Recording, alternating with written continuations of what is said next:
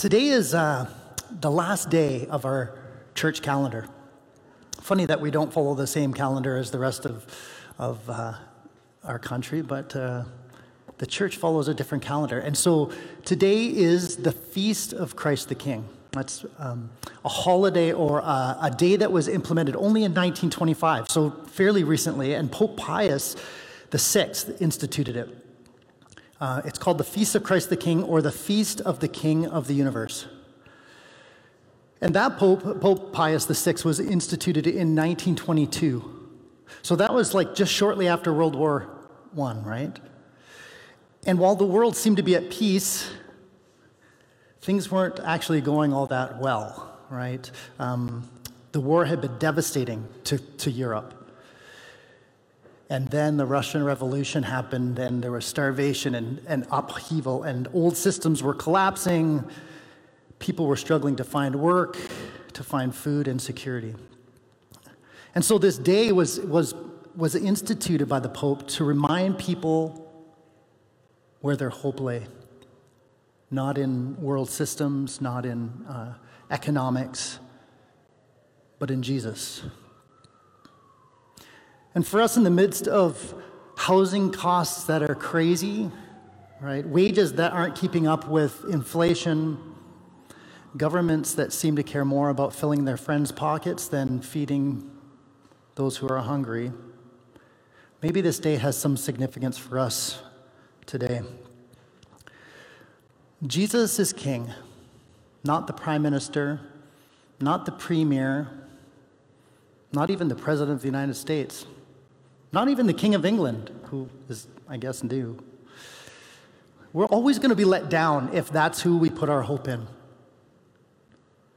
If we try to place our hope in government, in man, in economics, we'll always be let down. Systems can never save us. So today we think about what it looks like to live in a world that is in upheaval while we celebrate Christ the King. But to, to talk about kings, we kind of have to think about what a king is. And we have this idea of, of king mostly from what we see in movies or you know, our limited experience of the monarch, which the monarchy, which isn't really all that prevalent anymore. But earthly kings have actually never been very good for people. Never. Even, even when the Hebrews asked for a king, this is what God says. God says through Samuel. It's in Samuel, 1 Samuel 2 10 to 18. So Samuel passed on the Lord's warning to the people who were asking him for a king. This is how your king will reign over you. Samuel said, The king will draft your sons and assign them to his chariots and his charioteers, making them run before his chariots. Some will be generals and captains in his army. Some will be forced to plow in his fields and harvest his crops. And some will make his weapons and chariot equipment. The king will take your daughters from you and force them to cook and bake and make perfumes for them. He will take away the best of your fields and vineyards and olive groves and give them to his own officials. He will take a tenth of your grain and your grape harvest and distribute it among his officers and attendants. He will take your male and female slaves and demand the finest of your cattle and donkeys for his own use. He will demand a tenth of your flocks, and you will be his slaves. When that day comes, you will beg for relief from this king you are demanding, but then the Lord will not help you. That description of kings and rulers sounds very similar, doesn't it? So, when we think of this idea of Christ the King, we, are going to have to adjust our image of what that is. And there's a beautiful image of king, of Jesus as king versus the kings of the world. When Jesus rides into Jerusalem on a donkey.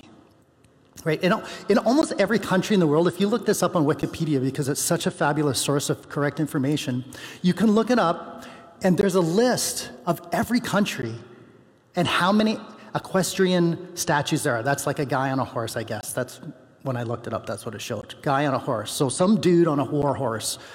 They're everywhere. And it's always like a symbol of triumphant ruler. Um, like it's a, it's a pride thing. It seems to be this good thing.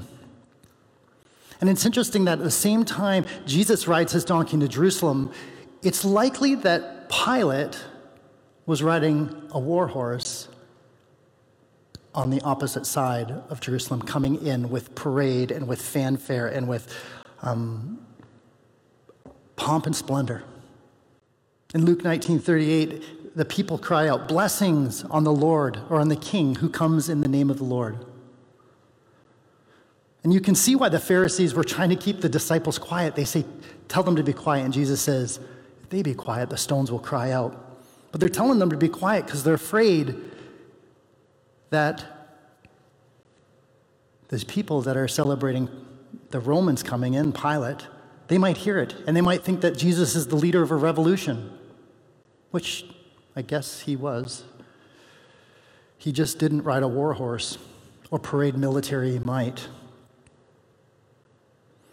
I wondered, I wonder if it was actually reported. Do you think Pilate would just laugh at it? Like, who rides a donkey into town and proclaims himself king? Isaiah 9, 6 to 7 says, For a child is born to us, a son is given to us. The government will rest on his shoulders, and he will be called Wonderful Counselor, Mighty God, Everlasting Father, Prince of Peace. His government and, his peace, and its peace will never end. He will rule with fairness and justice from the Lord of his from the throne of his ancestor David for all eternity. The passionate commitment of the Lord of heaven's armies will make this happen. Jesus, or kings make peace, they force peace, but Jesus, the king, is peace. He's the prince of peace, right? Earthly kings or rulers, they try to force it on us. They force peace, they squash dissenters, they put down rebellion, they spend lots of money enforcing peace. But the King of the universe is peace. Have you ever met anyone who's a person of peace? You know that person that when you're around them, everything just seems calm and good. I hear people saying people, I see people saying people's names. I think I saw the name Gavin over there somewhere. Gavin is like that. Being around Gavin, he's a peaceful person. It's just comes out of him. It's a small picture of what the presence of Jesus the King gives us. He doesn't have to fight for peace because he is peace. And this is why he doesn't come with heaven's armies to destroy the oppressors. We know that violence can never create peace, even though we keep trying.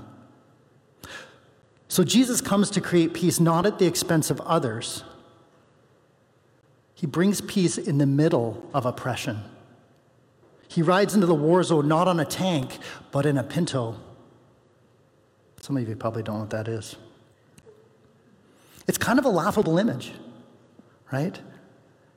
Because we've been conditioned to believe that force is the only way to right wrong things. I wonder if that conditioning is why, in the name of this king, this prince of peace, the church has killed thousands of heretics. They've taken land from savages. They've removed children from their families. And all the while, Jesus is riding the donkey. I've wondered, we, talked about this, this verse a couple weeks ago. I've wondered if there's something in this verse, Matthew 7 21. Not everyone who calls out to me, Lord, Lord, will enter the kingdom of heaven. Only those who actually do the will of my Father in heaven will enter. Do we see Jesus like an earthly king and yell, Lord, Lord? And then Jesus says, But you call me to do violence to others, to expand your wealth while you oppress workers. And that's just not the kind of king I am. I ride a donkey. In Matthew 5, 1 to 12, Jesus unpacks what his reign looks like. And I'm reading from the voice. I don't know if we actually have that version. I'm reading, no, we don't have that. So I'm reading from the voice. It'll be similar. It's Matthew 5, 1 to 12. God blesses those who are poor and realize their need for Him, for the kingdom of heaven is theirs. God blesses those who mourn for, for they will be comforted. God blesses those who are humble, for they will inherit the whole earth. God blesses those who hunger and thirst for justice, for they will be satisfied. God blesses those who are merciful, for they will be shown mercy. God blesses those whose hearts are pure, for they will see God. God blesses those who work for peace, for they will be called the children of God. God blesses those who are persecuted for doing right, for the kingdom of heaven is theirs. God blesses you when people mock you and persecute and lie about you and say all sorts of evil things against you because you are my followers. Be happy about it. Be very glad, for a great reward awaits you in heaven. And remember, the ancient prophets were persecuted in the same way. When we look at these statements that, that Jesus says, we can wonder instead of simply comforting those that mourn, why doesn't God simply remove the source of the mourning, of the pain, of the suffering? Or why doesn't God take away the need for hunger and thirst for justice? Or why doesn't God persecute those who hurt his people? I wonder if that can be answered by remembering that Jesus rides a donkey. When Martin Luther King Jr. won the Peace Prize in 1964, he spoke these words Violence as a way of achieving racial justice is both impractical and immoral. I am not unmindful of the fact that violence often brings about momentary results. Nations have frequently won their independence in battle. But in spite of temporary victories, violence never brings permanent peace. It solves no social problem. It merely creates new and more complicated ones. Violence is impractical because it is a descending spiral ending in destruction for all. It is immoral because it seeks to humiliate the opponent rather than win his understanding. It seeks to annihilate rather than convert. Violence is immoral because it thrives on hatred rather than love. It destroys community and makes brotherhood impossible. It leaves society in monologue rather than in dialogue. Violence ends up defeating itself. So when we proclaim Christ the King, we change our bearings. We can no longer look to violence or power or privilege. We don't put our trust in governments to save us or to Wall Street for our well being, or to our belongings, our houses, our cars, or guitars. Wait, we proclaim the one who rides the donkey. And this must change the way that we act with people who disagree with us. It should. Do we ride a donkey into disagreement, or do we ride a war horse? It should change how we think of evangelism which has become a terrible word for most of the world. It seems to me that much of our evangelical efforts have been on the back of a warhorse. In many ways, we are a people in exile, right? We worship this King of the universe, this King, Jesus the King. But we live in a land that is obviously not heaven. So, how do we live in this land? How do we proclaim the King while we long for the kingdom of peace?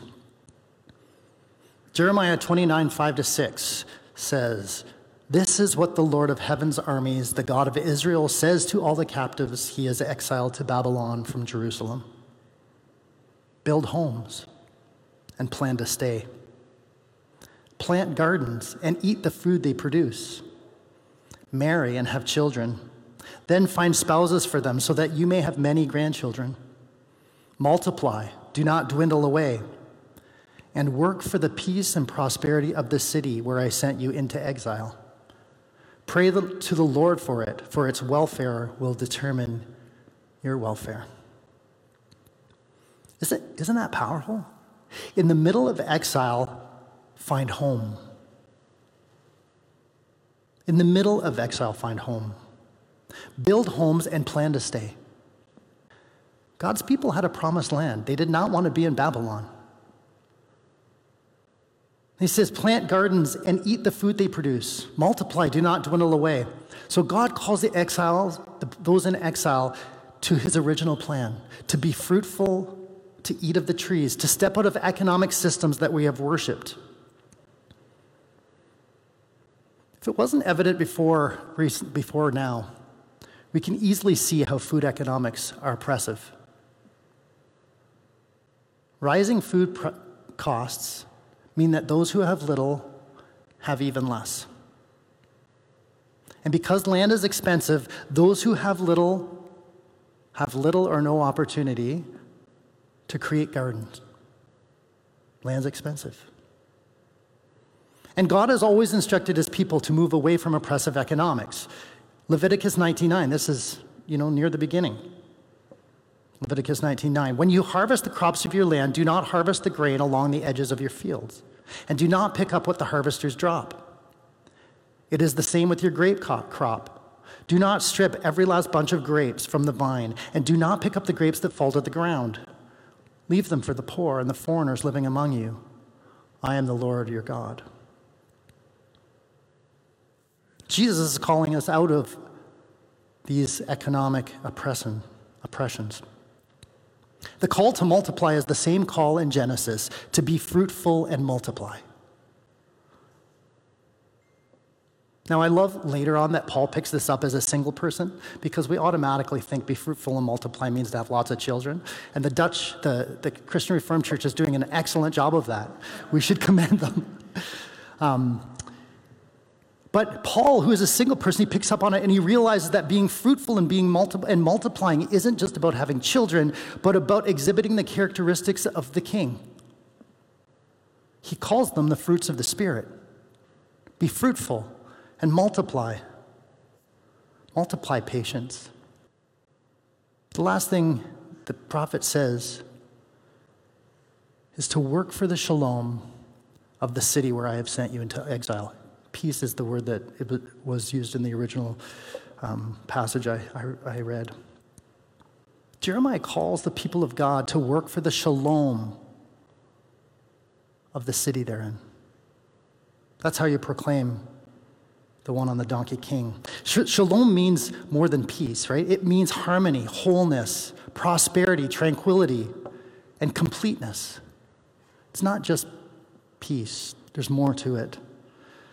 And when we proclaim Christ the King, we follow the King on the donkey wherever we are, whether we're in exile or whether we're at home. We work for the well being of those around us, showing the fruit of the one we follow, standing against economic oppression. Do you see the king seated on the donkey? He calls you to follow him to his feast. Come gather at his table, a feast of love, a table set before you by the creator of all things. Come and eat of the goodness of God. Participate in what he's doing. Come to the table as the king shows us, humble and meek, not with bravado that we are right with God, but with the knowledge that we do not deserve to be at his table. We beat our chests and say, We do not deserve this, and yet we're welcome anyway. Come to the table where power is turned upside down, where laying down your life is strength and taking up arms is weakness. Eat of the gifts that God gives us the gift of bread, food for the poor, simple food to be shared with all. Be reminded that your king prayed, Give us this day our daily bread, and the gift of wine the cup of the rich. But this cup is to be shared, not hoarded. Pass it around. These two elements the king calls you to remember. Remember that simple things can be transformed into beautiful things. In a minute, I'm going to invite you to come, if, if you're willing, to come and, and take one of these communion packages, and we'll take it together. Please wait till we're going to all take it at the same time, if, if that's okay with you. Holy mystery that is holy love, you are beyond complete knowledge, above perfect description. Father, Son, and Holy Spirit, source of life, living word, and bond of love, you are creative and self giving, generously moving. In all the near and distant corners of the universe, universe nothing exists that does not find its source in you. Even when we turn away from you, you are with us. Your presence never fails us. your gifts of hope and new life transform us. We praise you for Jesus Christ, eternal as your love, our bond to one another. We rejoice with all your people of every time and place, and with angels and archangels to proclaim the glory of your name. In sharing this meal, we live out the mystery of our faith. We proclaim Christ the King. Holy mystery, God, we call on you to transform these familiar things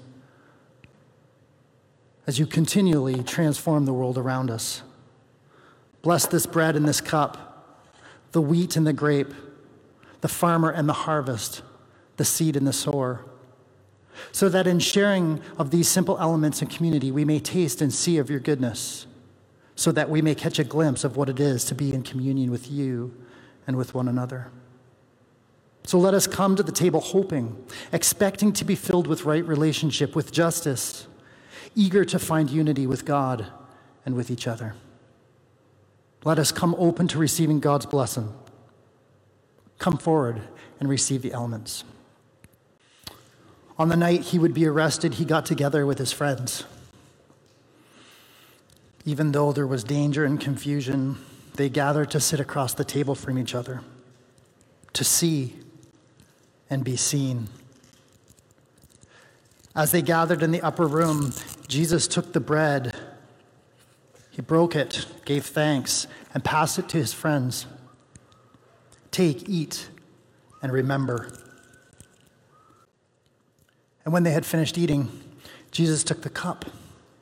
This is a new covenant, a promise of my blood shed for you for the forgiveness of sin. Drink and remember. Let us pray. Father God, we thank you for these gifts, these symbols of transformation. May we be changed by remembering your incredible love your eternal goodness, and your promise to make all things new, and your promise to fill all things with yourself. And now we pray a blessing on us as we go. May God keep you and bless you. May He cause His face to shine upon you, give you peace. Amen.